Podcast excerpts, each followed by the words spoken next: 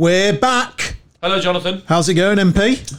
Yes, good. Well, it's actually the second day of Christmas as we film this, and as you have seen on Facebook, I have built a village scene under my It's Christmas phenomenal. tree. Have you got an advent calendar? Obviously, What's in yours? I don't know because I think it's been slightly melted, so you can't work out what any of the things are. I've got a Maltesers advent calendar. Oh no, I've just got a, a quidder. Has your dog got one? No, No. he's a dog. Right. Hello and welcome to IRC Book Club, the show where every week Michael and I read a book, deconstruct, reconstruct, analyse, and piece together all the important bits of some of the most legendary sales texts in the history of humanity itself. And this week we're on a new book, Selling to the C Suite by Nicholas A.C. Read and Stephen J. Bistritz, comma Ed. I'm not quite sure what comma Ed means, but I'm sure we'll find out when we meet Nick and Stephen at some point. Ladies and gentlemen, welcome to Book Club. First rule of Book Club is you must always talk about Book Club. Second rule of Book Club is tell everyone about Book Club. Have you enjoyed this one, Mike? It's a good book. Right? Book dense. Bit more dense than the last one we read, which was a quick and easy read, wasn't it? Very the, the Nir. Eyal book. Very dense, but good. Dense and you.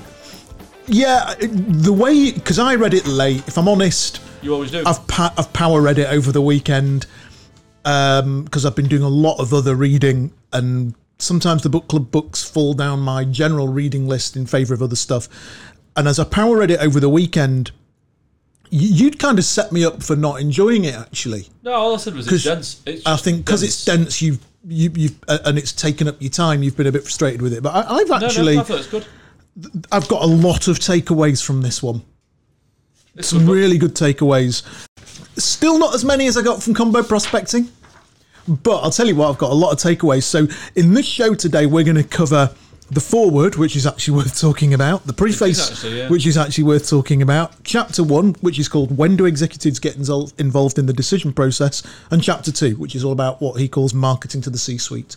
So shall we begin? by all means. So the for- I think the first most important thing is the foreword to this book is written by Neil Rackham.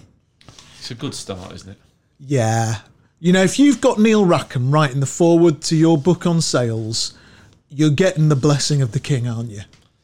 He's, he's, he's one of the, uh, you know, the best well known, isn't he? There's no yeah, you know, really. uh, I, I've mentioned later on in some of my notes in the book about spin selling, but you know, when Neil Rackham's saying this is a good book, and when he's saying it's great, I, think that it's really useful. He uh, and in the foreword, he does mention a couple of things. He talks about how when economies go down, decisions go up.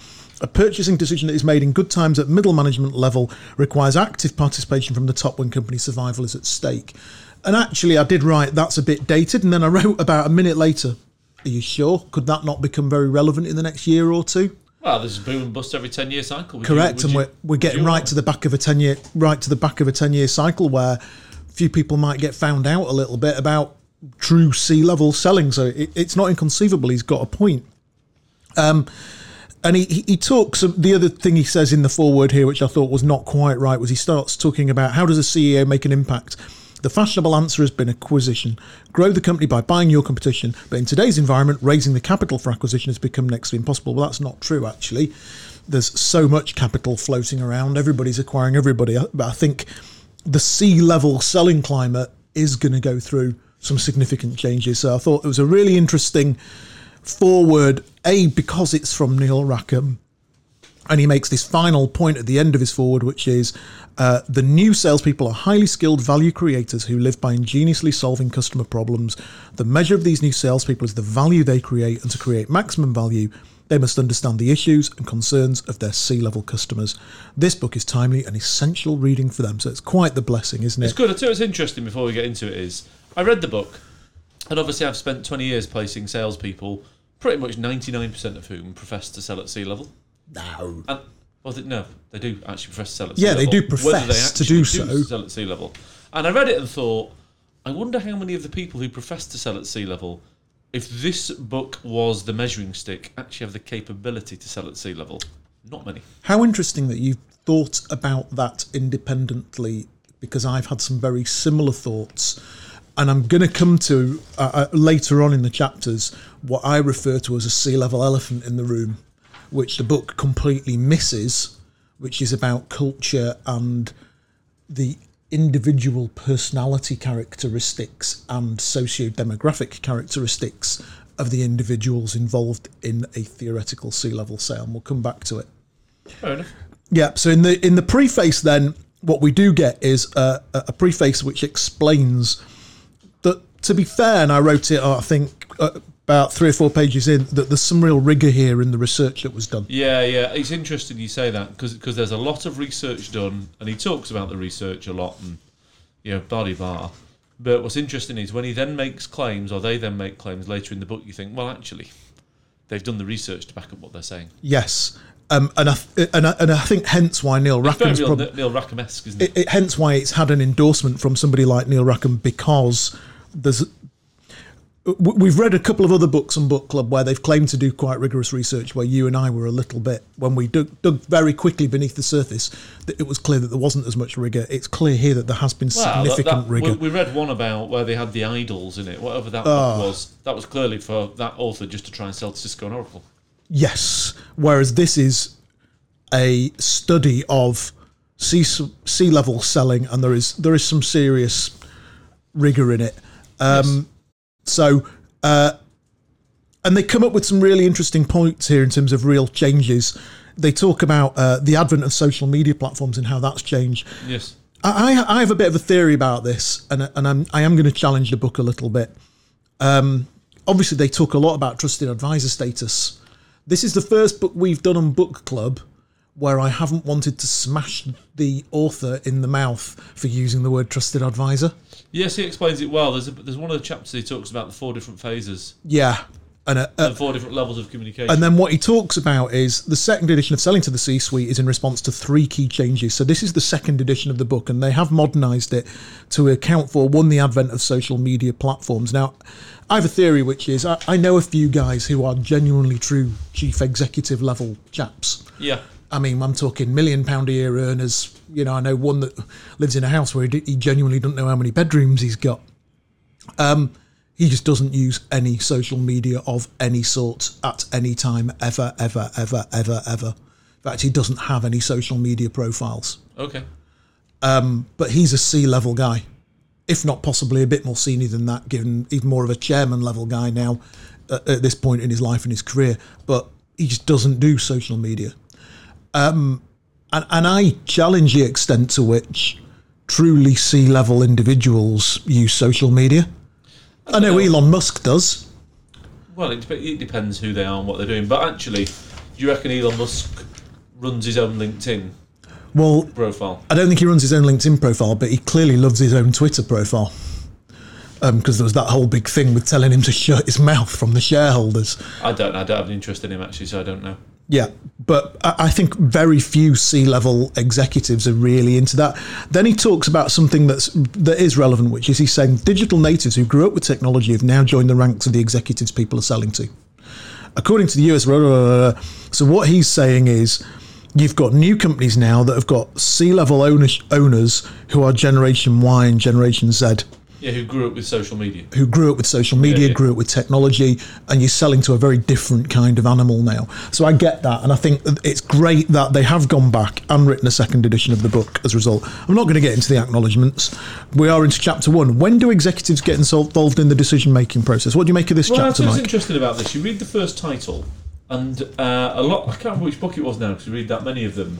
But a lot of the books talk about chief execs getting involved later on in the decision making process, Yeah, and for it being much harder to influence people, um, and it'd be much harder to influence somebody's decision. Whereas what this guy is going to say in chapter one, in his very wordy manner, um, is he's going to he's going to talk about the fact that there's two points to get involved with with C level execs. One is before the project's a project, yeah. then you miss out the middle bit, and then later on in the project when they're making a decision. And, And- I thought that was great. I thought that I found that really interesting. So, what the, the key premise of this particular chapter is is the the research and the evidence is very clear, which is that actually C-level executives are involved in a deal before it's instigated, or a project, or a search It's not, for a it's not solution. project, is it? That, that, it it becomes a project, and they go and get somebody else to do it. Correct. Then they then they then delegate the actual analysis of potential suppliers to somebody else, and then they come in at the last minute and sign off, Yes. and then are involved after the sign off to check that they've spent their money wisely. And I thought that was really useful, and, and it's it effectively sets up this a key premise of the book, which is if you really are selling to the C-suite, you've got to be in there early, and you've got to be in there with something useful that's shaping and crafting the solution Well, he talks about the rather than advisor, responding. That, yeah, I, mean, I don't know if it's in this chapter, but he talks about bringing stuff to the party that the chief exec didn't know was going to be germane to them. Yeah, and he, his point is, he said salespeople now need to work harder than ever to be seen as relevant. And what they're talking about, uh, you know, as, as a lot of our authors have talked about, is we've got this changing world now where actually, you know, borders are out of business. Lots of companies have changed. The business world has changed, and actually, a lot of information that is out there now, C-level executives can find themselves mm-hmm. if they really are worried about something. And he talks a lot later on about how where they search, how I they think he's talking about more than that actually, because because there's on page Is he? bottom of page five, top of page six, whichever it is. It talks about how the fact that we're all becoming very ad- advertising resistant, Extremely so. which we all are. You know, you get you get adverts in your social media or whatever, and your brain blocks them out. Yes, It just it sort of doesn't see the advert. that's before some people are actually using ad blocking kit. yeah, your brain just blocks it out, doesn't it? Yeah, Um, so what these, you know, what, what what these guys are talking about is they're talking about taking some value to your clients before they realise that that is going to be a problem. And the best one, actually, I've always thought is HMV. You know, HMV were into streaming music before Spotify. they were the first stream. I, I had a HMV streaming account back in. Christ, when did we start Inward Revenue Consulting? I don't know, but my point is with HMV is Before the turn of the is- decade. is whoever their ad agency is didn't listen to the information that was given to them, which said the way people are consuming music is changing. You've got the best solution. You're not advertising it right. and the CEO, somebody told the CEO, "Don't worry about streaming. It's all right. We'll keep selling CDs." And that's and that is sort of a good analogy for this book, which is a good salesperson would have got into HMV first and said, "Listen, there's these fellas Spotify going to come and try and eat your lunch. There's Apple, all this kind of stuff. You need to stay ahead of the curve. This is what you need to do." Somebody sold them the right technology Yep. to stream, but nobody sold them the right advertising platform to get it out in social media, and they got beat. And what this chapter is about is is about t- speaking to the chief exec of HMV in 2005, saying you've bought the tech. Now what you should do is advertise the fact you bought the tech, Yeah, and that's the kind of value that you're talking about. they were miles and of, ahead. And of course, if you'd done that with HMV and you'd been the ad agency, you would have made millions and millions and millions and millions of pounds. Correct. If he'd had a trusted advisor who he could listen to, who said the kids are going to stop buying CDs, mate. You, you, you, your technology platform's right, but you're not advertising to them in the right way. Yeah, the kids going to stop selling CDs. You've got to close the stores and move on. Yeah. And he was halfway there, or she was halfway there, the chief executive Yeah. of HMV. And that's sort of like the premise of this chapter. I did put on page. And it's somebody, and, and you know, we'll come to, we'll, we'll talk about it a bit more, Mike, about the whole C level thing. One of the things I think the book misses is he doesn't talk enough about having the nuts. It's not relevant with this book, though, is it? It's, It's not, but it's an int- it, it's an it's an, an interesting element. Is actually, I think part of what makes people a good C level seller is having the nuts to walk into a room and say, "Listen, mate, I'm telling you now, this is where the world's going." Yeah, but this book shouldn't be addressing that, I don't think. So I now I'm on page 10, Jonathan. Where are you up to? Twelve. Page 12. So, so on page 10, it says executive involvement in the buying cycle. And really, this is the bit where it talks about where the execs get involved Yeah, in the buying cycle, um, which we've just been talking about, which I thought was very good. yeah. And he talks a little bit about where they're searching, which is really interesting. I thought it was all right about you know how search results come and what comes up if you search. His point is the you know he, he's saying if you search for customer relationship management, there's 17 million hits. Well, it says customer growth, there's 326 million hits. Yeah, and so it, it in many respects, when it, a lot of it is so noisy now for a C-level exec, they can't. In the early days of the internet, they could go online, search CRM, Salesforce would come up, a couple of other bits, and they think, right, okay, I'm, I'm doing my own research now. Actually, you've got to cut through. what's good about it actually that it's very it's very relevant to our market because it's it's very geared around technology sales. As a book, yeah. this is, uh, in many respects, possibly the most relevant in that respect. So uh, I'll tell you what I did like. Figure 1.2 on page 16. If you're if you're out there, listeners and readers, um, I love this four stages of sales proficiency Oh, do you have underlined the model. same thing? I really yeah. liked that. So you've got stage one, which is almost you know, real commo- a, a commodity. Well, he calls it commodity supplier. Stage two is emerging resource. Stage three, you're a problem solver, and stage four, you're actually a trusted advisor. And what the differences are between those, I've seen a very similar model on a few other occasions. Yeah, yeah. I mean, it's it's not it's not a, a new model that. Yeah. Albeit the headers might be different. I tell you what's interesting about it. I think it's excellent that my nervousness is if say a client of ours, you know, so I've got a low code client at the minute. So I tell you what, I want a, you know, somebody that can get to trusted advisor, Mike. That's what the candidate I want. Tell you now, not many of them actually exist. What? The, well, not by this definition. No, no. So, how many of them objective to provide leverage your contribution to the company a strategic resource? Not many. Your relationship with the executive interdependent. That's Not- very interesting. I went. I, I Not did, many. I did a social thing. I got invited to, by one of our clients to a social thing, and uh, what happened was there was me, the client. There's quite a few other people. There was the client's hot um, prospect, which was a ut- uh, some C-level exec from a utility company, and that person was there with a partner from EY. And Right. It was almost like. I mean, I didn't get involved in selling to, to this person. Why would I? It's not, you know, my, my prospect. But it's interesting because everybody that was trying to talk to the C-level exec from the utility company had to talk to the EY partner. And the EY guy was his trusted advisor. They were turning. It, this person was turning to the EY partner all the time. Almost sort of didn't really answer the questions. So actually, this company is a top, top, top company. They would say that they are trusted advisors to the C-level exec of that utility company. Tell you now, having seen it, they're not. what? Your client's not, No, no chance. but the guy from EY is. Yeah. He's a true So trusted advisor. How many people actually He's have in that fella's pocket. Influence over a C-level exec to that degree. I think very few. I think I think less than. One percent of the one percent. Oh, I was going to say less than tenth of a percent. Yeah, one percent of the one percent. I think. And it's good to aim for it, you know, without a doubt. And these four stages are excellent, but But it's pretty hard to get there. and it's not because you and I are dealing at the wrong level in our in our world. Not because I, you know, it- it's just not that real. There's okay, maybe if you work at Hewlett Packard and you've got a thirty million pound supply contract with Company X, uh, but I actually think that in a lot of deals, and he does say, you know, a lot of these deals are pushed down to mid management because the rising tide has floated a lot of boats. And perhaps C level executives don't quite feel the need to be as in control of some of these projects as perhaps they once were. I read a really interesting article recently, Pricey. It was all over one of the broadsheets.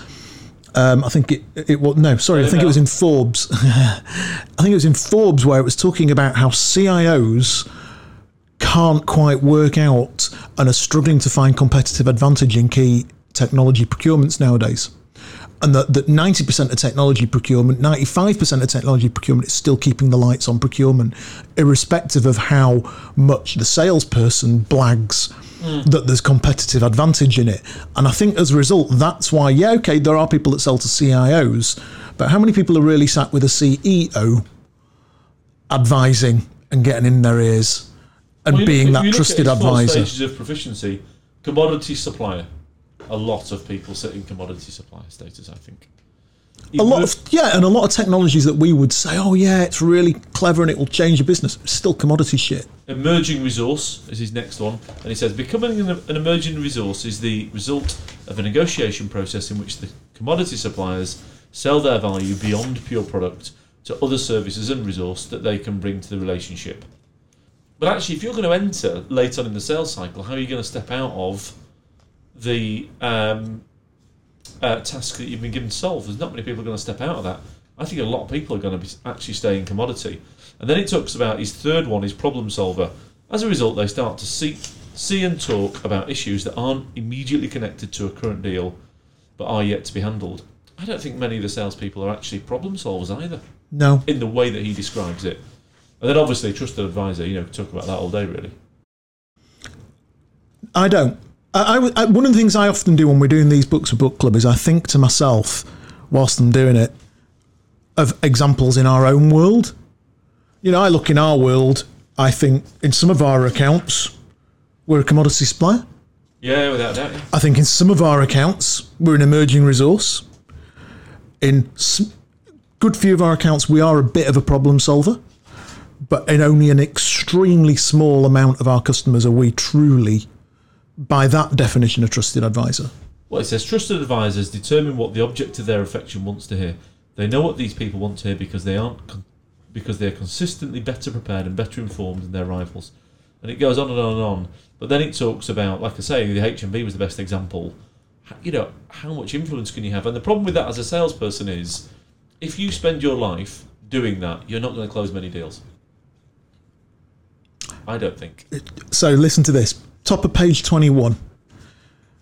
He talks about the salespeople who regularly connect with executives at their level, at their level, because they can sense business knowledge, confidence, and competence that those people demonstrate, as if the executives have sixth sense and can spot the salespeople who are continually dealing with their peers in other organisations. Said, and I actually wrote at the top, "This is all great, but it will be seen." Particularly in the current market, that it's a bit antiquated. So a lot of sales organizations, I think, and, and even though this is a second edition of the book, if you look at a lot, and we've talked about this, and I've talked about it, about this whole obsession with blitz scaling mm. at the moment, that whole thing about having people selling at trusted advisor level, it's not actually how a lot of these organizations are grow. A, a, a lot of our client organizations are growing rapidly. No, they're not. They're, they're employing commodity salespeople. They're employing an army of BDRs. They're automating outreach Yeah. to uh, and and sales engagement. They're automating marketing, and then they've got salespeople picking up with campaigns in the middle section, in the middle zone of those campaigns. Well, they're waiting for people to have a budget, aren't they? They're not going, oh, let's influence chief exec and he might buy some CRM Yeah. software in five years. They're going, no, let's just find somebody who wants to buy some CRM software. Yeah, and then let's put a nice, good-looking, likable, energetic salesman out in front of them at some point when they've when they've bitten on a lead from marketing. Yeah. And actually, that's we're seeing a lot more of that than we're seeing of this nowadays. Yes, but I don't want to knock the chapter because chapter's excellent. No, It's just actually how realistically you, you, you know, And it's- applicable is it in the real world? Yes, and I think a lot of that is how one of the things he doesn't talk a lot about, and I talked about uh, in my notes uh, later on in the book, is if you think about the type of technology that is sold now, it's so much easier to make those procurements. We've talked about this before. We, we can we can implement anybody can implement any technology very quickly. So, firstly, you've got this whole emergence of what they call shadow IT, haven't you? Mm. I.e., marketing departments going out using operational expenditure, bringing in information technology that the CEO doesn't even really know about, nobody knows about, IT hardly know about. That gets implemented, but if actually it doesn't work, we can can them next month because we're on a monthly rolling contract. Mm, mm. So actually, fundamentally, the technology landscape has changed a lot, particularly at the business level. I think it's changed more at an IT level. It's interesting. One of the uh, points in this, in, in, I don't know what chapter it's in, but it's a data warehousing company. Yeah, yeah. That's commodity sale. They'll tell you it's not. Commodity sale. Do you think so? Yeah, Data warehousing. It is particularly. With, I'm trying to work out if I'm I- if I'm quiet. If I'm quiet, listeners, it's because I'm I'm just thinking.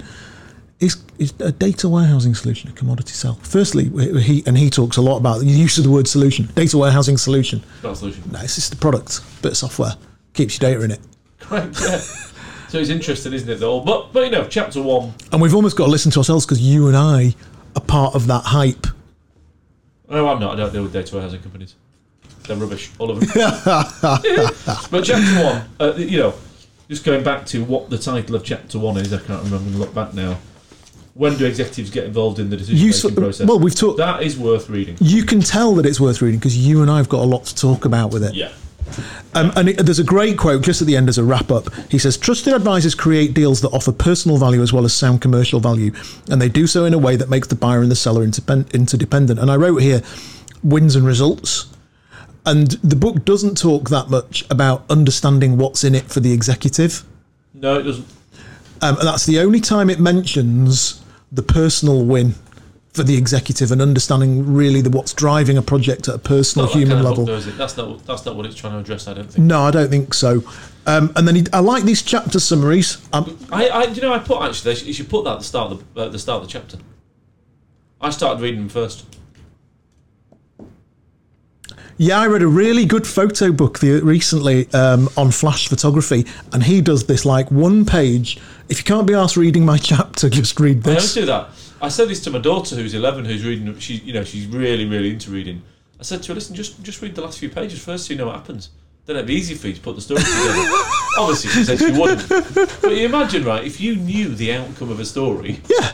it'd be much easier to read. The Scott, the Flash book by Scott Kelby. He actually, because he knows his readers, he's like, listen, if you can't be asked to read the chapter in full, here's the headlines. So, chapter two is about marketing to the C-suite. I put here a very dense but good chapter.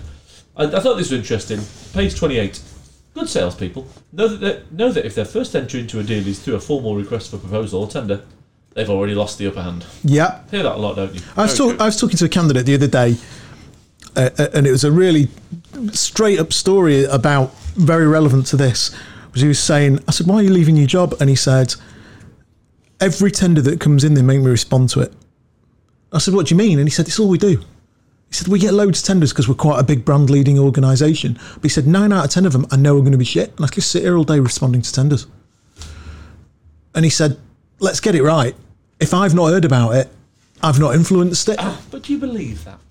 Because I suspect that if we spoke to that person's manager He'd say, "I said, "What's the method in making, in paying that person eighty grand a year and making, you know, reply to tenders?" he'd say, because one in ten of them, even though we haven't bid for it, we still win anyway. yeah, and, And I don't care how, and I don't care how tired that guy is. Your candidate was the one leaving the job. Yeah, and the manager sat there saying, "I don't care if he finds that hard work and boring and tired, It's not painful. because actually, if he if he responds to fifty tenders this year, he'll probably win four or five of them at an average order value of about two hundred grand, and he'll be there or thereabouts to his point, number." Because I do agree with his sentiment about that. But actually, I think there's probably quite a few people reply to tenders and win them. So a mate of mine, he's not he's not an IT salesperson. He builds bridges for the council. Right? Interesting character. How do you get all your business? I just reply to tenders. No, no, it's not IT. It's bridges. But I mean, I've seen his house. He's got a nice house, He's got a nice house. and he's, he's just got a going on he's OJU or whatever it He's is. got a Rolex watch that was tied to the side of a submarine. Right? To test it. Right. That cost like tens of thousands of pounds. Right? And if if he read that, Andy like Andy his name. If Andy read that, he'd go, "Yeah, just to tenders, mate. I've got loads of money. Who cares?" Do I And has care? got loads of money. Absolutely. And he's, and he's a commodity supplier. And he's got a massive house and a massive car. and maybe that's the thing about public money. And what's really interesting is, for example, in public money, do you really need to be a C level sales guy? Well, obviously not, because I meet a lot of them. There aren't many. How many do we meet who are in healthcare? How many do I meet that are true C level salespeople? Actually, the good ones usually are in healthcare. The, the, no, the good ones are cute. The good ones go to the good ones go to trust board meetings. They sit many. there. They Come on. stalk. They're cute. They're clever. The- remember, in, in healthcare, it's a lot easier to get to C level. In many respects, public sector probably not as easy. Fair enough. So then on page 29, he's got a little graph, or a little table, I should say. Yeah, what do you make of that? What's the what's that all about? Information sources that influence executive by stage of sale, So is that, is that early, middle, and late. so it's quite it, it's Yes, it's, it's- very, it's very relevant. I've read it a lot of times. I mean, basically, what the table is saying is he's listing the different market. He calls them information sources, but we would refer to them as, you know, your, Marketing your channels. Marketing, yeah, yeah. Marketing so channels. He's listing those, and he's saying at what point do they affect the exec. Twenty nine. That's worth reading. If I was a marketer, I'd read it, but I'm not, so I didn't. That's based on their research. Something that we, we haven't pointed out on the research is some of, quite a bit of the research is focused on Chinese executives. Yes. Um, and I, in Well, my, there's another table. uh, to be fair, I've difference. absolutely totally blocked that out of my brain. Well, that's up to you, Jonathan. Yeah, because I'm not really interested in placing salespeople in China, and I don't think, think our. In- Do you not want to go after Huawei? We've got to sell to Chinese. Who are you? Who are you? Um, so yeah, so what's the number one in, uh, information source that influences executives? well, At late stage, it's professional social networks. That's interesting. and then at Early, early, stage, industry specific media. exactly. And then the next one is search engine. I just, I'm not as hundred percent sure of that. Well, he's, is based on. Uh, and then he talks about social proof. yes, I think social proof is very important, isn't it? Go on. Well, I think that I, I, I, you know what's the best lead you ever got? It's always a referral, Always, and that effectively is social proof, isn't it? My mate thinks you're all right, so you should use him, always. The best leads are always referrals. and that effectively is social proof, isn't it? That's that, that that's what referral is. Yeah, As much as it, give- it made me very grumpy with myself actually that whole concept because a client, an old client of mine that I've known since literally I first came into recruitment, has moved. Seventy six. Hey, has moved to a new job recently as basically king of the world for a global software vendor. He's literally he's like the king of Europe. These 350 odd people work for him, and uh, he texted me the other day to say I've introduced you to our head of in-house talent, and I and I was really annoyed with myself because I thought you haven't followed up on that. Yeah, Because I thought, because I thought, oh, it's in-house talent. I'll never get anywhere. It's a big global enterprise software vendor. But he's actually gone and seen the guy and said, "Listen, you ought to talk to Johnny Graham." Yeah, you should have chased it up. Well, it's trust me, it's in my calendar to chase up now. Okay. Yeah, and then he talk. So what he's talking about here is just different ways of how marketing changed. You know how, for ex- and he gives this great example of. Um, it's really cool, actually. Uh, an original advert for Electr- yeah, yeah. Electrolux, Electrolux I, I, fridges. I, put a big smiley face next to it it. made me chuckle, but that is he's actually cited an actual existing um, advert of how Electrolux initially sold fridges um, and the way it was done, and the um, the point is illustrating is how it's changed over time and how messaging has changed over time. And he just explain, Pricey, what the, the message of this so, so there's a lady with some blinkers on, like horse Like blinkers. proper horse blinkers on, like a lady. Well, let, let me let me read the bit that made me laugh. So, so, so here we go. So, so this is he said the image and headline imply the following message: to husbands of the time, if your wife resists change in the age of the horseless carriage, she is like a horse with blinders on. To wi- to the wives of the time, if you don't move with the times, your husband might trade you in for a faster model. And that re- literally is how the That's the advert is. It's literally, girls, go out and get a fridge, or your husband will see you off. Yeah. but it's the point about marketing, really, isn't it? it, it Yeah. It, it's Morsey's point. And, and how he's explaining, you've got these three doors of marketing: door openers, door closers. But I'll tell you where it starts to get interesting, and it is on page thirty-six, where he puts a subsection which is called "Don't wait for marketing to create your leads." Yeah, it's brilliant. That. So he talks a little bit about marketing, but what he's actually setting up as he's explaining how different marketing works is he's making a point, which is if you're waiting for marketing to get you in front of a C level buyer, you're an idiot. He says and he's very emphatic about that. It's not uncommon for the salespeople to do almost no prospecting, Yep. and he's really annoyed about that. Yes. Yeah. I, I wrote in big capital letters, yes. Um, it, he says here that uh, on the surface it looks like a fine arrangement. Salespeople who don't enjoy prospecting don't need to, and marketing delivers a steady stream of qualified leads for the salesperson to turn into revenue. Idyllic. Yet, this may have led to a generation of salespeople whose prospecting skills are in atrophy. Michael and I talked about this the other day, and we've talked about it on other episodes of Book Club. I think it's easier to prospect now. I think cold calling is easier than it's ever been Dead easy. you still get the odd phone down and the odd arsey Very, response, very but it's very rare. It's very obvious because don't get many cold calls. it, because cold calling has has uh, and people's cold calling and selling skills have gone into atrophy. You, you know, you can get the mobile number off Lusha. It's perfectly legit. Yeah, you can get. It's easier than ever to get phone numbers. You don't have to blag them out of gatekeepers anymore, do you? And what's interesting is, I think the gatekeepers are a lot softer. They're clearly not as match tough for gatekeepers. You No. can just walk straight past them. And that, I don't think that's because you and I are any more accomplished the, well, well, well, probably less accomplished because uh, you know. because we're knackered, burned out old Well, farts. not. Well, I'm not. Well, It's, it's not the. Um, it's not so much that. uh, It's because actually I used to make 150 cold calls a day, and I'm- now I make about 25. So inevitably, I'm not going to be quite as sharp on it. he, he makes a good point. He says it's our observation that de-emphasizing a B2B salesperson's responsibility for prospecting at the top of the funnel, where they get the most practice, can limit a rep's ability to draw on those same skills further down the funnel. I think that is so true. I wrote here prospecting is like taking a cold shower in the morning. It prepares the mind for the other hard parts of the sale, like asking for a continuation or asking, why don't you want to buy it? I think the other part is what he's saying as well. There is, is if you pick up the phone and say, "Hello, my name is," he's saying at some point you're going to have to navigate your your way across an organisation. Yeah, you have to work And it if out. If you're used to making cold calls, navigating your way across the organisation is just another cold call. Yeah. It's in your account, but it's cold call, isn't it? And when you look at some of the accounts that we've got, where they're quite big companies, you know, we've got a few Gartner Magic Quadrant leaders, blah blah blah. Just because you deal with Bill, doesn't mean Sally's going to take your call. No. She's never heard of Bill. But what's actually. interesting, Pricey, is we how many guys do we deal with where you talk to a top guy and you'll go, How'd you get that deal? Oh, that one, to be fair, it came from marketing. It was a really nice lead. Landed on my desk, but I did a good job of the campaign. What about that one? Well, actually, that one, I was trying to get into that one. Um, and in the end, I wrote a letter to the CEO, blah, blah, blah, blah. And then I picked up the phone and I, I cold called him at nine o'clock at night. And I, and I knew he was still at his desk. And you're like, hmm, what, what was your last P60? Oh, it's 320k. And that's the point, because that person cold calls all day.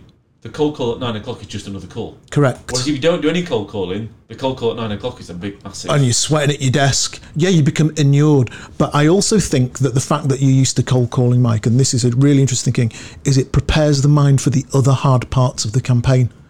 The bit, the bit in the meeting where actually you've got to look the guy in the eye and say, right, uh, are you interested in what we've done? Yeah. Uh, do you like it? Yeah, great. I want you to organise a meeting for me with so and so, so and so across the business. Possibly, yeah. I don't. I don't necessarily think that's the point he's making here, but for sure that's part of it.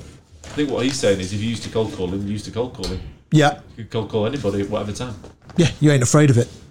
But, just get know, with It's very relevant, isn't it? And, it says And he says it's time for sa- mind, it's time for salespeople to take back control of their prospecting. This is a chapter on marketing. But his point is actually he's saying Yeah. Do some real prospecting.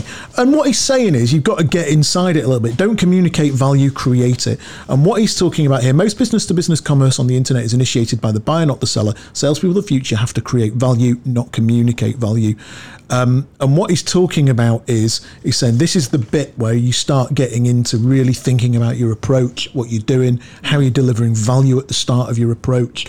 And he even gets into, you know, talking about email marketing and open rates. Well, it's interesting. I'm on that table now. He's got a big table about the different open rates of email marketing. Yeah. See what would be interesting actually as a start, and I'm not going to do it, but I find that maybe this is the right open rate for our. You know, we, we email market like anybody else. The open rate of a LinkedIn message must be five times as high. What was that? The open rate of LinkedIn messages, Miles higher. I, I reckon it's eighty percent. I would think. Uh, miles, miles higher. Yeah, That's where LinkedIn add their value, Really, I think so. Yeah, Is you can get people gets to respond. delivered. You can get people to respond to in, InMails. Yeah, yeah. I I genuinely think, and he talks about this later on in the book, about investing in your own kit. Um, and how ridiculous it is. I, I can never understand you talk to a candidate and they say, "Oh, they," uh, and you say, "What what sale? What LinkedIn product do you use?" Oh, I just use LinkedIn. Yeah, it's pathetic. You know, Sales Nav's hundred quid a month. But it's a pathetic excuse. isn't it? And hi- hi- his point later on in the book is, if you're a top boy, you, that, you just pay for that out of your commission. Yeah, yeah. It's not even a conversation item. You don't even ask your boss for it. Um, so he say, uh, and then he gets onto content. He says, if your content is good quality, they won't unsubscribe. So true. Yeah, yeah. Um, and you and I have both found you have have a I theory. the same thing. You and I both have the same theory, which is you can cold email anybody if your content is relative and ti- re- relevant and timely. But if your content is irrelevant and untimely, you will get Well, you can't you can't email your best your best client. Your best client's going to get grumpy with you. yeah. But uh, what, uh, and it it almost makes a mockery of the whole concept of GDPR because actually uh, there is that obviously fair use. Uh, legitimate use point in GDPR. The point is actually you can really go cold if you're relevant and timely enough, I think. And if your content's good enough. Page 46, there's some nice stuff from Kissmetrics. Bottom page 46 that talks about to improve page impact. I mean, it's into marketing really, this bit, but I just thought it was interesting when I read through it actually. Yeah, I mean, what, uh, what I, I said. Using Get Started Today instead of CR pricing increases action by 252. So what he's saying is go out do your own marketing. What he's talking about here, you know, there's a big, there's a whole big conversation, isn't there, in the in the IT industry at the moment about what people call shadow IT. What he's talking about here is shadow marketing. Yeah, yeah. Um, what I find fascinating is that a lot of people don't feel that they're sufficiently empowered to do their own shadow marketing I'm not surprised by that. and are too terrified to do it. It's not, I don't think it's so much that, it's more the fact that people are lazy. I've got a marketing department, why would I do it? No, I don't think it is, Mike. I disagree. I think it, it's that people lack courage. I don't think it is. I just lazy. No, it's a lack of courage, mate. They- Well, it's be- of us know, do we, is the reality. But we've got- both got slightly there different. was so I opinions. thought the thing, no, but some people are like, well, I can't get this, and marketing won't do that. And you say to them, just do it yourself. But a lot of them just haven't got the courage or the guts to say, no, I tell you what, I'm just going to do it myself. I'm just going to get a freelancer and Upwork to create that campaign, and I'm just going to get it out the door. But then again, you would. Uh, it's not an un- inconceivable argument to say it's laziness, isn't it? I think people are lazy. Do you? Yeah, hundred percent. Absolutely hundred percent. People are generally lazy. People want to do the well. What we've seen is think- people want to do the minimal amount of work to get the maximum bang for their the other buck. part of it is, you know, we're now in this ridiculous industry where the salespeople are just too pampered, I, I completely concur. too pampered. And actually, salespeople can say, "What's your lead generation machine like?" And companies will sell their lead generation machine. Yeah. So the good, so candidates And if you cast our mind companies. back to our bad old days on Brown, Li- Brown Lane West, could you imagine candidates asking what the lead generation machine was like? well, they're unsuccessful straight away. What's your lead generation machine like? I'll tell you what my lead generation machine's like. Let's go outside, have a fag and a pint, and then you can ask me after I've had a fag and a pint how you're going to do some cold calling Whereas our for me. snowflakes who don't pick up the phone want a good lead gen system. Yeah. So our Under companies, 100, oh, under 100k basic, Mike. yeah. So our companies, you know, want to appeal to. them. I mean, let's be perfectly clear, Jonathan. The big software vendors in the UK, Yeah. um, they're not UK companies, but they're big software vendors. They employ young, good-looking graduates. Snowflakes. That's what they employ. Yeah. Now, one of them might try and phone us up and sue us or whatever, but I don't see how they can. They employ young, good-looking, intelligent people. Who have never known a tough sales environment. Or they've never had a tough life, have they? Because where do these young, successful, good-looking people come from? Well, they come from a good university. And how did they get that good university? From a good family. And what did their good family do for them? Their good family just completely gave them everything they want. Let's be clear, I live in Horsforth. Yeah, yeah, yeah. There's plenty of that where I live. I'm not saying that's not They've never known tough times. ever. That, well, and this is a, then a- the this phone. is a whole bigger Oh, conversation. I don't want to do this is a whole bigger conversation about um, about politics. And, and, and Lily sat here. Lily and I had a conversation the other day where I said to Lily, and she sort of looked at me like I was a bit bonkers. Where I said, uh, "Your generation don't know what unemployment means. Yeah, They actually don't know what unemployment is." lowest unemployment rate for years. Now a lot of that's fudged with the zero hours contract, but Yeah, absolutely. they don't know what unemployment is. Therefore, and I was explaining to Lily that when I first came into the workplace, people could do what they wanted to you Yeah. because you were so grateful to have a job and you had so little mobility of your labour. And When somebody turned around to you and said, "Where the fuck are my 150 fol- my 150 cold calls today, you little shit?" And that is literally how my first boss used to speak. Yeah. I, I didn't have the option to say, "Well." Oh, crap. What, what about your marketing machine? Yeah. Why aren't you generating any leads for me? It was literally, I'll tell you how the lead generation machine's going to work. You're going to dial out 150 times today. That's it and all about it. And actually, in fairness to these authors, they're sort of a bit that way out, really. Yeah. They're come on, man, pick it up. Anyway, that's the end of But chapter two. that was a fascinating chapter. Um, A good, a good first, a good first. yeah. Um, so get yourselves out, get online, get to Amazon and buy Selling to the C Suite. The only problem with Selling to the C Suite was no audible version. I, so- I, I don't use Audible. so I couldn't Kind of. I couldn't listen to it whilst walking the dog as a pre-read. Um, but get yourselves out there. It's been a really good show, and we will see you next week. Goodbye.